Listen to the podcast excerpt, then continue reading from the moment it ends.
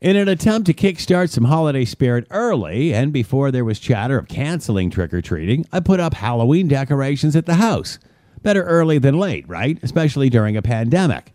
Although a little battered by the weather, with a fine tune up, we should be ready for Halloween on Saturday, if it is still legal. Since we got at it early, we had already bought a couple of pumpkins a couple of weeks ago. And no sense having pumpkins if you're not going to carve them, say the kids, so we did that early too. Unfortunately, the pumpkins are not faring as well as the spiderweb and styrofoam gravestones, which have been blowing around the neighborhood.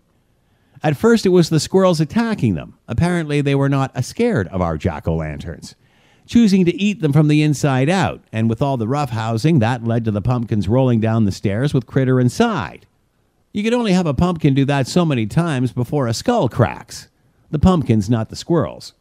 After retrieving the pumpkin from its roll down the stairs and into the garden for the third time, I noticed the inside was kind of turning red and black with spots.